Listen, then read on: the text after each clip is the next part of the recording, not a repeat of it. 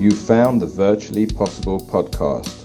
Join the discussion on future of work, organizational design, and personal growth. Guten Morgen an alle. Thought I'd do some more international introductions so we can all learn something from this time together. We are sitting down today with a good man, Nick Goodey. One of the best things about my encounter with Nick was that it happened in real life. And I don't hate on online meetups at all. Well, a little bit. But the naturally arising context to a newly met person is pretty invaluable, and so I'm very grateful for that. We met at the dopest coffee shop in Neukölln, Berlin, Germany. Two Planets, run by our mutual friend Nick Brown. The other great thing about it was the timing.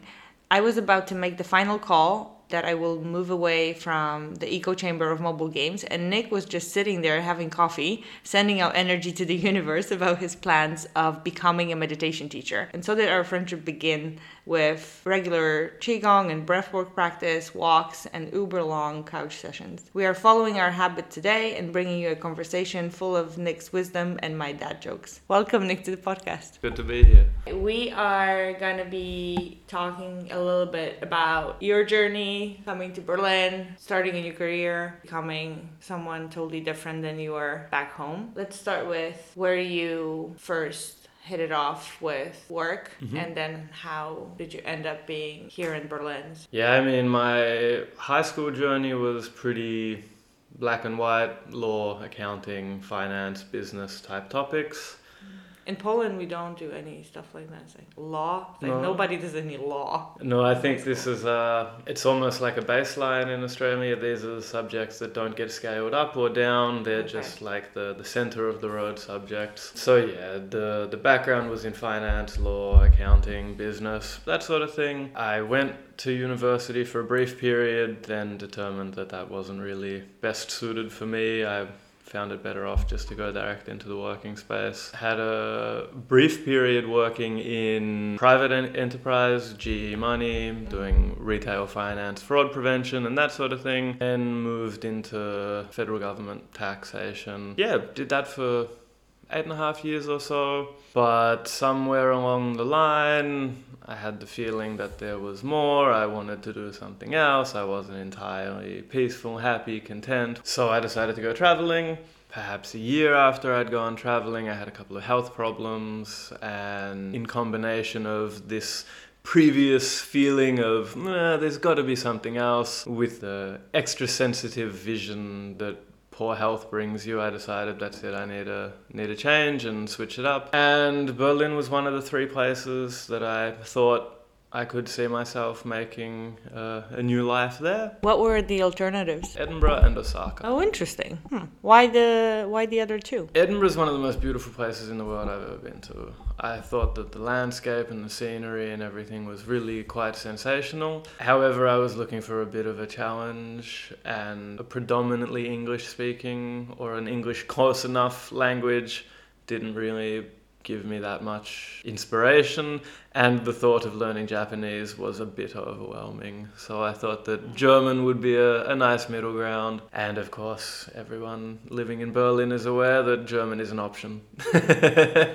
Yes, very true. No German required in Germany, Berlin. What have you learned from taking that break from a corporate job, coming to Berlin, now trying to start a new venture? The learning has been constant. In every direction, there has been room to learn new things. I think one of the first things I realized on taking the break was that when you go to the same place all the time, you build similar habits in your mind mm-hmm. because your routine is set five out of seven days. And when you change that, you realize that, oh, you can change anything. You, the routines you pick are just that, the routines you pick. This gave this feeling of choice and freedom in terms of I am free to choose how I spend my time, what I do, what I like to do, and that sort of thing. And that learning took a bit of time to sort of go from input into action. You know, you collect this information and you're like, oh, I can do anything as you do nothing because you're just collecting all of the information. Uh, turning it into action took a bit more time and a bit more, I guess, reflection. What am I going to do with all of this learning? I've, I've got new skills, I've got new experience, I've got new ideas. How do I actually put them into action? After my gap year, I went home with a bit more focus, had a, a grinding year, so to speak, as in worked hard, stockpiled, resources for my future project and then came back to Berlin where I've been slowly and steadily building up my business. Mm-hmm. And before we go into the business, how does one go about finding out what they like? Because you talk about how you took this time and reflected and, and figured out, you know, that, that some stuff can be put into action. I find that people are struggling with even stopping for a second and then thinking, okay, this is what I really like, this is what I really love, these are the things that I'm passionate about. I don't really like that phrase as much mm, because mm. it's been the buzzword like just find yeah, your yeah, passion. Yeah. I'm like, well, thanks, Captain Obvious. Helpful. But there must be a way to start. I believe it's different for everyone. However, at the beginning of that, I think you nailed problem with a lot of people's approach to this thing. We've lost the capacity to stop and take time when you do that, you stop and take time, you will see, or maybe you will see quite clearly, I do really like this. I do not really like this. But if you never have the opportunity to take a moment for yourself and actually review these things, get out of this habit of now I'm here, now I'm there, after that I'm going to go mm-hmm. there.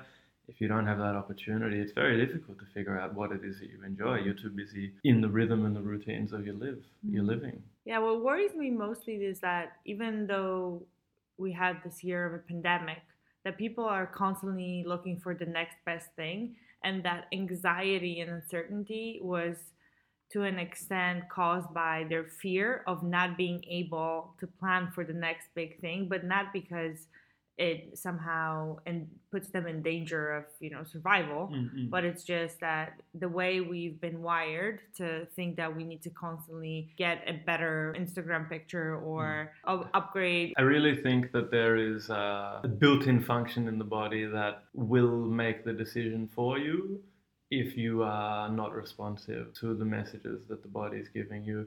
I mean, you yourself have taken career pauses or breaks or however you'd like to call it, and leading into those moments, your body is giving you information. I don't feel good. I need a break. You can listen to that and take a pause and take a break and then give yourself this opportunity, or you can ignore it and then you will burn out, crash, suffer, some other such thing but it really, in the absence of the body making the decision for you, the person has to have enough of an understanding of themselves to be able to say, I need a break. I need a day, a week, a month, a year, who knows, but some mm. time away from the constant rhythm to figure out is this my rhythm or have I just adopted it? Does it work for me? Yeah, being an adult is so hard. Can be. Can be let's go back to the business. Talking about the venture, you called it maximizing mindfulness. Mm-hmm. Maximizing mindfulness is a catchy name for a general expression. Mindfulness is important and it's becoming more and more present in everybody's reality. I am trying to bring people's awareness to their mind. This is something that most people know they have in some way, shape, or form, but do their best not to engage with it in any capacity.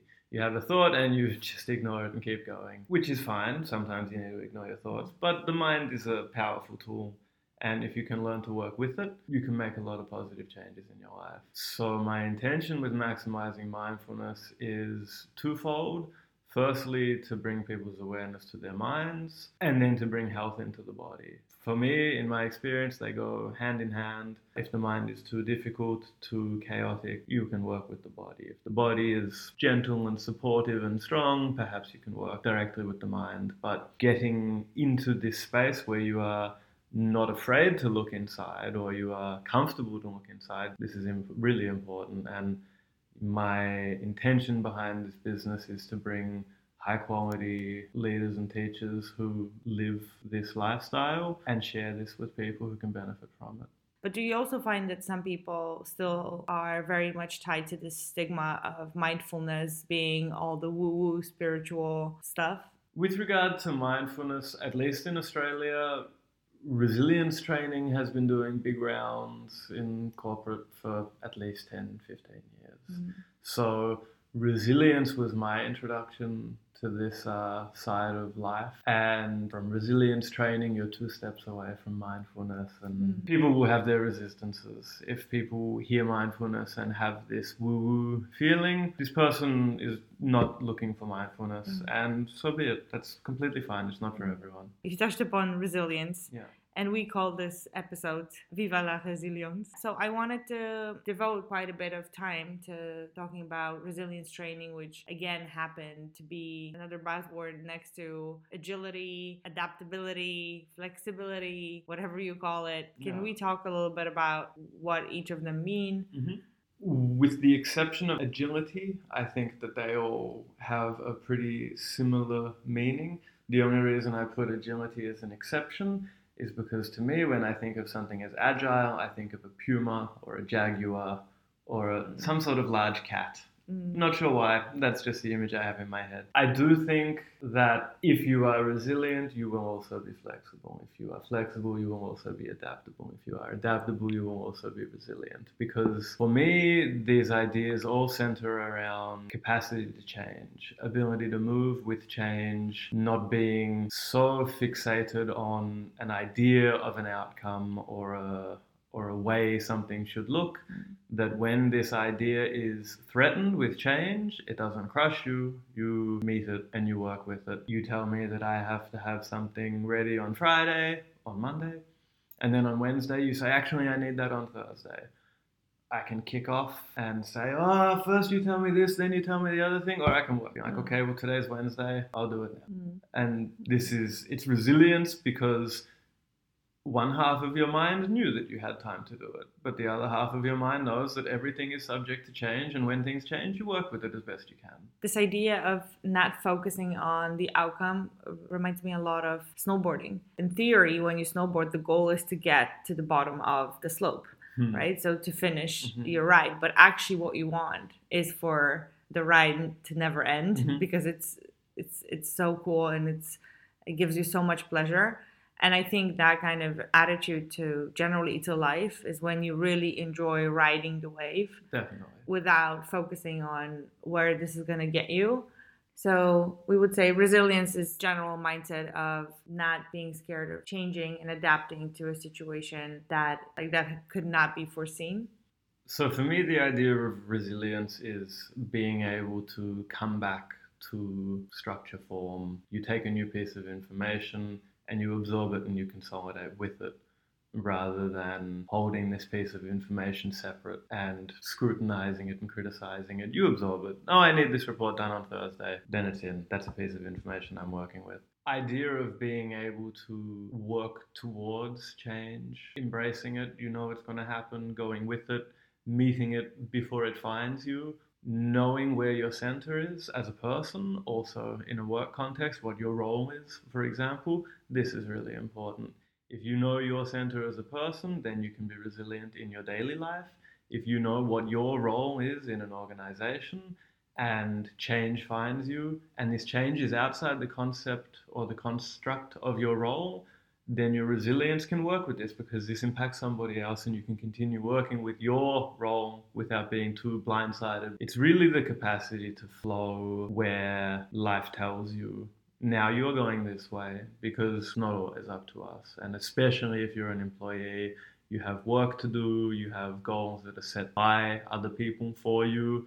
These things are subject to change. And I mean, working in the public sector for a long time, you get a lot of experience with change management, and sometimes you get a lot of experience of how change management perhaps shouldn't look like. There's not a lot of excellent change management in a lot of high level public leadership. So you collect a lot of these really valuable experiences. Would you like to give us an example of change management done badly? I can think of an example where there was a new tool being rolled out for delivery of work in this specific area that I was working in. And this information came out on the ground floor through people, word of mouth, weeks and weeks and weeks before Mm. anything was communicated, and nothing was done about this. And so all of the staff were building up stress and anxiety about this new thing that was going to happen and completely change everything, and they had nobody to talk to.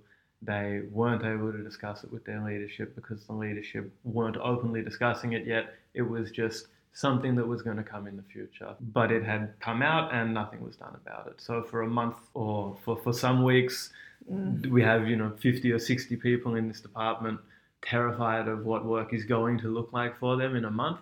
The quality of work in that month, terrible because mm-hmm. everybody is stressed and uncomfortable. That's just one easy example of uh, perhaps not the best change management. But yeah, again, like everyone says the same thing in the end, right? Open communication. Open communication.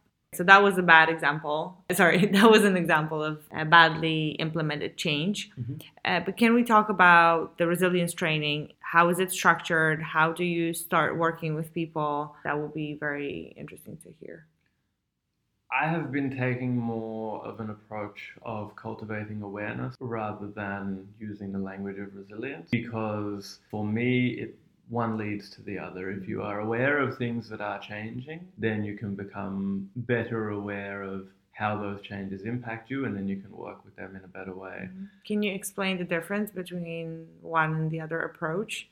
For resilience, I would talk to you about managing change when you find change or when change finds you and holding your center basic breathing techniques and just like a, a, grounded foundation. For awareness it's more about looking outside hearing outside mm. feeling outside being a little bit more proactive in, in, in trying to find things. those pieces of information that correct, might lead correct. to change is coming. It mm. definitely is coming. You can wait for it to find you or you can be aware that it's coming and you can meet it as it's approaching. And then it doesn't come as a surprise. You went looking for it because you knew it had to come. And this is more of this awareness. How does the process start for someone who says, I never experience any weird thoughts. I don't know if I that I have a voice in my head. I don't think things are changing for me. It's pretty much the same for everyone it's different. If this sort of person came to see me for one on one, then I would expect that we would probably do a lot of sitting on the floor in silence together to see how long this person believed that there was no voice in the head. Because in my experience, anywhere between 7 and 15 seconds if that there is in fact a voice in the head. But really this sort of person has a lot of resistance to the idea that there is a voice in the head to the idea that there is work that can be done internal. Chances are that person won't come looking for mm. this if i am for example in the office and this person is in a session i start with basic body work body movement simple movements almost ergonomic in nature so it ties into proper posture while you're seated at your desk so you can make sure that you're strengthening your body because this is the foundation. Your posture is really important, but trying to make your posture perfect all the time is really challenging. So you try and do a whole bunch of tiny little things here and there whenever you remember them, whenever you are aware of them, and you make these little changes. And every time you make these little changes, you are cultivating this skill of resilience. Oh, I'm slouching. Mm-hmm. Oh, I'm here you notice it, you make a change, you have adapted to this change. And it like cultivates this. Exactly. You start with these small things sit up straight, breathe deeply, make sure my shoulders are in the right position. And you get used to looking at your behaviors throughout the day and making adjustments. Why do I put that so far away from me when actually I need it quite close to me? And every time I'm reaching over here, it's a strain. So I bring it closer. You make a little change, and it's better for you you know these mm-hmm. little little small things make a big overall difference yeah because i'm thinking a lot about you know let's say people who are being put in this they're being put in training mm-hmm. let's mm-hmm. say and and they sometimes don't think that they need any of that looking in or building better awareness or they think that they have all the awareness mm-hmm. So i think it's interesting to start with more of a physical practice mm-hmm. that doesn't really threaten the ego to say, oh, you know, you're in the wrong. It's yeah. more to say, look, we'll help you out with yeah. some extra exercises yeah. and bring the mug closer to your desk or like closer to your keyboard.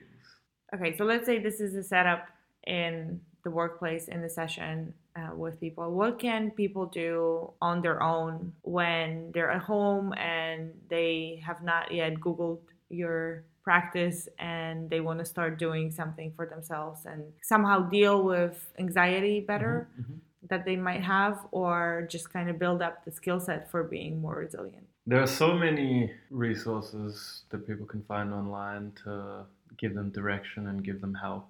I have really found that one of the most powerful and valuable tools is your breath, and this is a one way ticket to cultivating awareness. Put your awareness in your breath. Can you feel it? Where can you feel it? How does it feel? Fast, slow, heavy, soft? Doesn't matter. Just see if you can feel it. Find it somewhere. Maybe it's low, maybe it's high. This is a really powerful. If it's too difficult to find it or to, to have a clear feeling for it, you can practice uh, a technique called square breathing, which is just like breathing in for a count of four, holding for a count of four, breathing out for a count of four, holding for a count of four. And this really just sort of purges the, breathing system, balances out the limbics, and brings you back down. Putting a hand on the belly and putting a hand on the chest is also a really good way to get a feeling physically for where you are breathing. Is my mm. chest rising and falling, or is my belly and my abdomen expanding and contracting? These are really good ways to come down a little bit. Most of the time, with anxiety, you are stuck in your head and you can think about that physically. The part of you that is responsible for thinking is stuck very high and you need to bring it back down. And the way you bring it back down is by breathing. You breathe this thing that is stuck mm. back down. You bring it back into your belly. Walking and counting your footsteps with your breath. Really basic techniques but they do have a lot of power in them. And the, the exhalation is a completely automatic process that requires no energy of the body whatsoever. It naturally contracts and falls in on itself. And this is where this part of surrender gets really difficult. You can take a full breath and then allow your body to relax and release itself completely, and it will. But there will become a point where you will feel like you have to do something because there's still this little bit of tension. And this is really interesting for this idea of surrendering to your breath, but this comes later. So, first, just start breathing and maybe put aside five minutes to sit with your own breath. Definitely. And it's the best thing about it is that it's free. So you can free. do it anywhere, anytime. Other than this being an embedded process in into our body why else is breath work so powerful? In my experience it represents the best connection between mind and body so to speak. It gives you this bridge. You know people talk a lot about flow and the idea of being in flow i was just in the zone i was in flow when you're breathing and your body is moving with your breathing, there's not so much of a thought action process. The action has the thought contained within it, and so it's it's quite seamless. Doing breath work, nearly impossible to think at the same time as you are forcefully inhaling and forcefully exhaling, or you try to think to yourself about what you're going to cook dinner as you are blowing all of the air out of your body forget it. And it puts this space in your mind, it puts this space in your body, and it gives you blood oxygen, it gives your brain oxygen, and these are all things that the body loves. Like, and that silence that comes with it, this enriching emptiness that allows you to grow, we need this too. And breath work gives you this in a really good, clear way. You take a large breath in, you take a large breath out. And in the time that that's going on, nothing's going on upstairs. You're clearing completely. What do you think about Wim Hof breathing? I haven't done so much research into his technique specifically. I'm familiar with who he is and what he does, and he's a phenomenal specimen in terms of the things that he is capable of doing. His resilience and endurance levels are through the roof. Correct, something else. Yeah. From my understanding of it, it's almost like controlled hyperventilation. I remember seeing my brother do this when we were kids. He would breathe in and out, in and out, in and out, in and out, in and out, and then he would breathe it all out and he would go under the water in the bath and he would stay underwater for three minutes. We were all amazed at this incredible feat, and it's a basic function of the human body. Everybody can do this. The question is whether or not you want to put yourself in water that is 20 degrees below zero and go for a casual swim to cultivate this, or practice it in your own time. I think he broke the record of swimming underwater, and he did 57 meters under ice. Yeah, it's he's a insane. He's a pinnacle of this sort of thing. The other thing with googling and searching and finding the right way for you is also very complicated today because of how much content there is. Could you give our audience some kind of a note on where to start? I can. It may not be well received by everyone, but if the people are really serious about getting into this reality and seeing what's going on inside, don't Google it. Mm, Don't Google it. that's a good advice. Put the phone somewhere else. Look at anything else. Don't try to bring technology into this space because it will provide you with more information. We have enough information. What this practice is about is letting space come in. You can Google techniques and it will help. Certain things, there are a lot of different meditation techniques. I have found that the Vipassana practice is pretty powerful, and if someone is interested in looking at different types of meditation, they can look up that. Mm. There is a need to do something different. And if every time you think to do something different, the first thing you do is Google it, next time try and do something different by not Googling it first. Stare at the wall. Who knows? Go for a walk. Go for a walk. Yeah. Yeah. I find myself uh, struggling a lot whenever I practice yoga because it's very slow for me. Mhm. So then I think, okay, I should be doing more intense stuff, but there is something about the body and the mind that kind of draws me back to the mat. It's like, no, no, we're staying here. Mhm. Like it's good. Mhm. Like that's what we need instead of again jumping and you know lifting stuff and Yeah. so sometimes you really just need to let it decide for you, like let your body tell you. Really, it's more the body, right? Like Definitely. than the mind. The body knows exactly what it needs at any given moment. The mind, more often than not, gets in the way until the mind is under control, so to speak. Then they can work together. But the body knows it has incredible intelligence. Mm-hmm. So why do you think raising or increasing or maximizing really mindfulness is such an important in- initiative that you decided to focus solely on that? For me, it was a complete game changer personally. It opened my eyes to the world in a way that I hadn't seen it before. And after some time, I realized that I was happy to share that. It can change the perspective of an everyday thing. You have a bowl of oranges on the table, and you see them as a bowl of oranges. But you can take a moment and maybe see them as something else and maybe get a different feeling from them. And that can change your day. This is bordering on this woo woo stuff, but at the same time, it comes into this resilience. Like, when is an orange not an orange? When I look at it and see that it's a lemon, you can, you can really change your day. Someone says something to you. This is a more practical application of it, right? Somebody says something to you, and it's an upsetting thing to hear. And rather than be upset by it, you observe the upset and then you observe that the upset's gone and you don't attack this person. The intention of what's being said is is really important a lot of the time and you aren't responsible for that. If I react and I say something hurtful to you because I have reacted and you see your internal reaction and don't say it, you have done a huge huge thing. You have demonstrated this resilience rather than my reaction creating another reaction and then we go on and on and on. You've seen that I've reacted, you've seen that you've reacted, and you've made a choice to stop it there. How does one start thinking like this when they've never been doing that? This start with small things. What can you smell? What can you hear? What can you see? What can you feel? This field of awareness all the time. Like, what's in the room around me? What can I hear? What can I feel? Become aware of the physical reality, and then you can become a bit more aware of the internal reality, a bit more aware of the mental reality. Someone says something, and you notice that your heart is racing. They've said something that has made your heart race. You become aware of that maybe at the beginning all you realize is oh my heart is really pounding fast but you don't quite make the connection as to mm-hmm. how or why or for what reason. But in two weeks time the same person comes in the room and that time you realize like oh my heart's beating a bit faster because this person's walked in the room. And then you see okay this dynamic causes this feeling and you can work with it because you're aware of it. Yeah, because I think a lot of people are experiencing difficult situations, obviously, in life because we're interacting with other people. Correct. So I'm looking for like practical ways of dealing with those situations where you know that again, someone says something, you just get hit Mhm. immediately. Mhm. And I think the interesting thing is that if something seriously affects you, you can feel it physically, immediately. Mhm.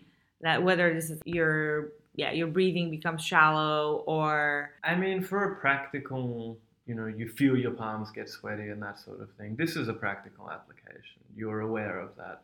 You are familiar with Eckhart Tolle. hmm I know maybe we talked about one of his books before, but he talks about the pain body. Oh yeah. Let's talk about the pain body. Pain body is a great It's my favorite body. the pain body is a great tool in language to use. I call you something horrible and you feel it. In that moment, you know that your pain body has reacted. A practical tip if a person has a relationship with someone where they can bring in this sort of dynamic, hey, you and I work with each other very regularly. I would like to develop this aspect of my character. I would like to be able to identify internally and externally when I am reacting to something. And so, for that reason, I'd like to be able to use language such as pain body with you. Open up the line of communication with someone. Then you But have someone you can trust. someone that you can trust, definitely. Because this is the whole process is about opening. Mhm. I'm going to let you see when I am upset, and you are going to let me see when you are upset. Then we can work through our upset to set together. I think you know when I'm upset usually. I'm observant. yeah. This is a really good practical tip. Perhaps you have a, a husband and wife who would both like to learn a bit more about awareness. This is a really good way to do it. I think it's in yeah, it's in both of his books, uh, A New Earth and The Power of Now. He talks about the the pain body. Mm. I But yeah, link to those, even though they're probably the most known sure. self-help books sure. in the world. But Yeah. anyway, But yeah, the pain body is a great concept. And this idea, oh, something's triggering me. Get comfortable going to that place and looking at what and why. It's really powerful. anything, any other books that you would think are a good way to get some introduction to building out, building more awareness, building more resilience. But I like that. I, I like that idea of building more resilience through awareness. I think it's a supernatural and very powerful practice this way Yeah. through the breath and then through building, becoming yeah more observant, like you said. Now use the tools you have. In terms of books, I really find that the, the power of the book is in how far away from this world this book can take you. Perhaps a fantasy book is the best thing for someone mm. for this terms of self help. Maybe they really need to check out from reality for six to eight hours and burn through a book. Mm. Can be really helpful. But in terms of like a, a self help book, so to speak, I have nothing that immediately jumps to mind as a as a really strong recommendation. I really find that the practice is more powerful mm. than the collection of information. It can help to give you with language and you can perhaps better explain what you've experienced externally, but experiencing it is the key and you know, breathing, walking, sitting, moving, these are the best ways to become grounded in that reality, I would say. Mm.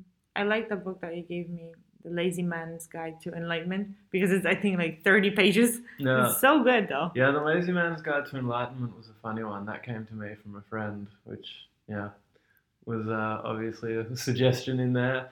But um, yeah, also this one, the Shambhala, the, tra- the the Path of the Sacred Warrior or whatever, that was a, a, a random find that I liked it. It had a it had a couple of good suggestions in it and a few different nice ways of looking at things. I started it, but now I'm more into the neuroscientific books. So I'll Yeah. come back to it. Yeah, a little bit too woo woo. yeah, I like a little bit of woo woo Yeah, from every now and again. yeah. But before we wrap this up, I have one last question. hmm Because, like I said, I have a lot of friends who are still in their 20s hmm listening to this. What can young people do to become more self aware faster? I do think it's difficult to rush the process. I think it must take its appropriate amount of time. However, if it has taken its appropriate amount of time and there is resistance at a personal level or an internal level or whatever, there are a couple of things that you can do to perhaps help the process along. Hmm. I'm a very optimistic, positive person. However, I do often find that suggesting people visit the idea of death in their mind is really powerful. Scary, It's but very true. But this is it. It's Yeah. because it's scary. But we talk about uncertainty and change management, We can talk about uncertainty and change management for as long as we want. There is one certainty. Mm. And if you can make some sort of intellectual peace with that, then maybe you can make some other peace with that. And maybe this lift your awareness to a new level. You don't think of yourself as a child who is just running through life and everything is a playground and everything is nice. You have this healthy dose of pragmatism. No, I will die one day. I And contemplate death a lot yeah, lately. yeah. I mean, winter's the time to do it. You're sort of going into the end of the year, you see all the leaves coming off the trees, and you know, like, okay, we're gonna get buried for the next four months Mm. before we can start again. But it's a really healthy process. Like, Yeah. it's a fundamental component of life. That's a good tip for anyone really who wants to ground their being, I think, more in reality of life. Like you said, we run and try to achieve crazy things and think that this will never end and, you know, put on our Peter Pan hat and just play and, and fool around and which is also important Hugely of course important. but if you know now that we cannot really go anywhere and do anything it might be a good time to take stock of where you're at in life and think about it I think now is almost the best time to really put focus on this child version of the self because our options have been externally limited. Go back to playing with a stick and an ant as an example. Just these tiny little things. Like, if this can entertain a child, and the only difference between a child and an adult is that they have experienced more time and their external shell has changed, it should be able to entertain you as well. If it can't, investigate why. i like that description of an adult of a human that has experienced more time it's a good one last but not least before i let you go we're Mhm. going to do the vp roulette Mm-hmm. so you choose three out of ten questions Mm-hmm. All right, 187. 187. It's funny that you went 1 8 and back. Okay. There will one, be a few of your listeners who enjoy hip hop that I'm sure will catch a reference. Oh, okay. I'm like, not my reference then. Okay. Question number one cats or dogs? Are these meant to be simple questions? Perhaps it just reflects me. Uh, cats. Cats? Really? You're a cat person? No, you ask me cats or dogs, and I say cats. Okay. So tell me why. They're far superior to dogs. They're a, a, an individual predator rather than a pack animal. Basically, my idea is if you take a, a pound for pound competition, so to speak, you take a 100 kilogram cat and a 100 kilogram human, the cat will win. 100 kilogram cat, 100 kilogram Mhm. dog, the cat will win. But more practical day to day reasons, I like reading books. Sit down, cat comes and sits down with me, chill. Mm. Yeah. Yeah. If you expand your definition of a cat from, you know, from not not only being Yeah, yeah. it not only being a pet cat, then Mm. then that makes sense. Yeah, once you start thinking about a lynx or a jaguar, then you're really in the world of cats. Mm. Yeah. Okay, question number eight is definitely going to be your least favorite question because it's favorite game or app on your phone. No, that's actually a really easy one for me. Oh, is it? Lichess. Lee chess. So you play chess I play chess on your phone. on my phone. That's with the exception of my apps for communication purposes. That's pretty much the only app that I use on my phone.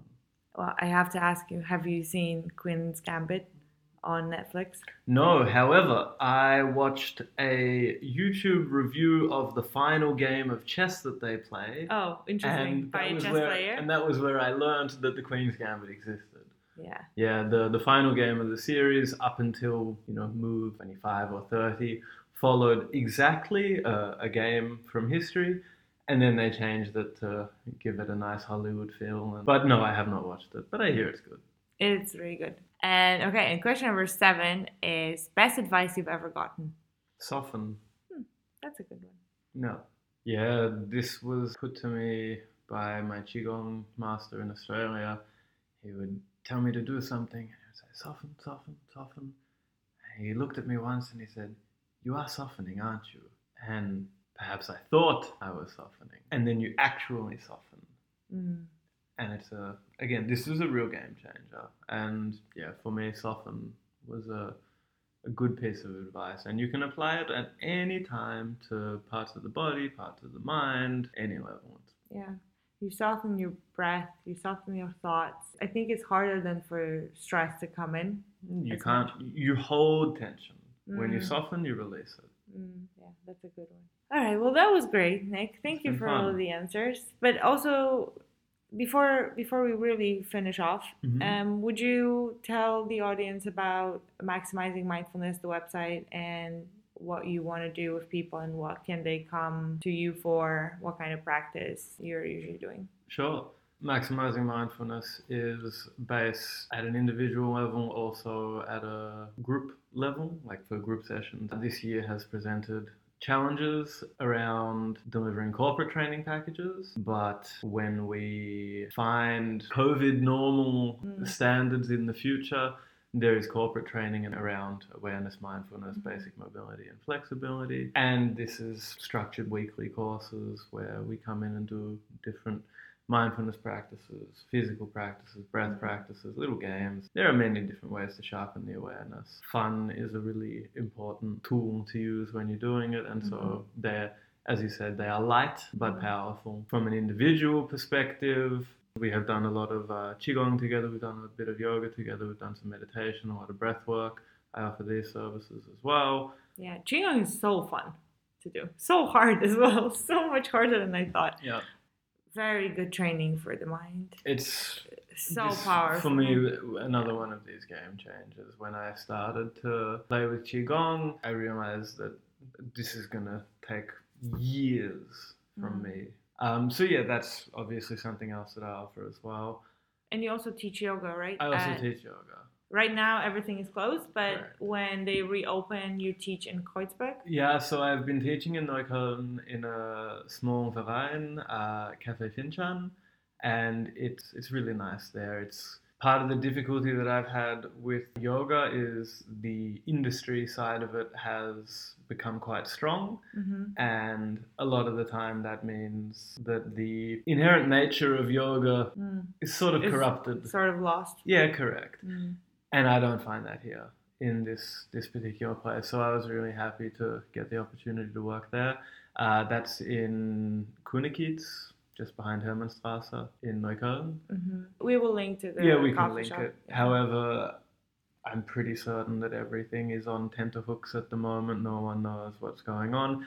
But look, yeah, January maybe. But one-on-one stuff is still going ahead. If people are Yeah. interested in organizing one-on-one things, that's no problem. Yeah, you guys can reach out to Nick. I'll um, you have contact in the show notes, so you can email Nick. Won't find him on Instagram, even though he has an account but doesn't use it. Uh, but otherwise, quite easy to find either through the website or email. So I highly, highly recommend, especially individual practice is so so rewarding and so powerful, and you get the benefit of you focusing fully on uh, my busy mind and and helping to unwind it. So that's always awesome. Thank you so much for being on the podcast. Cheers, it's been fun. This is it, my friends. We are going to be back next week with another episode. And until then, have a great week ahead. And yeah, breathe a little. Bye.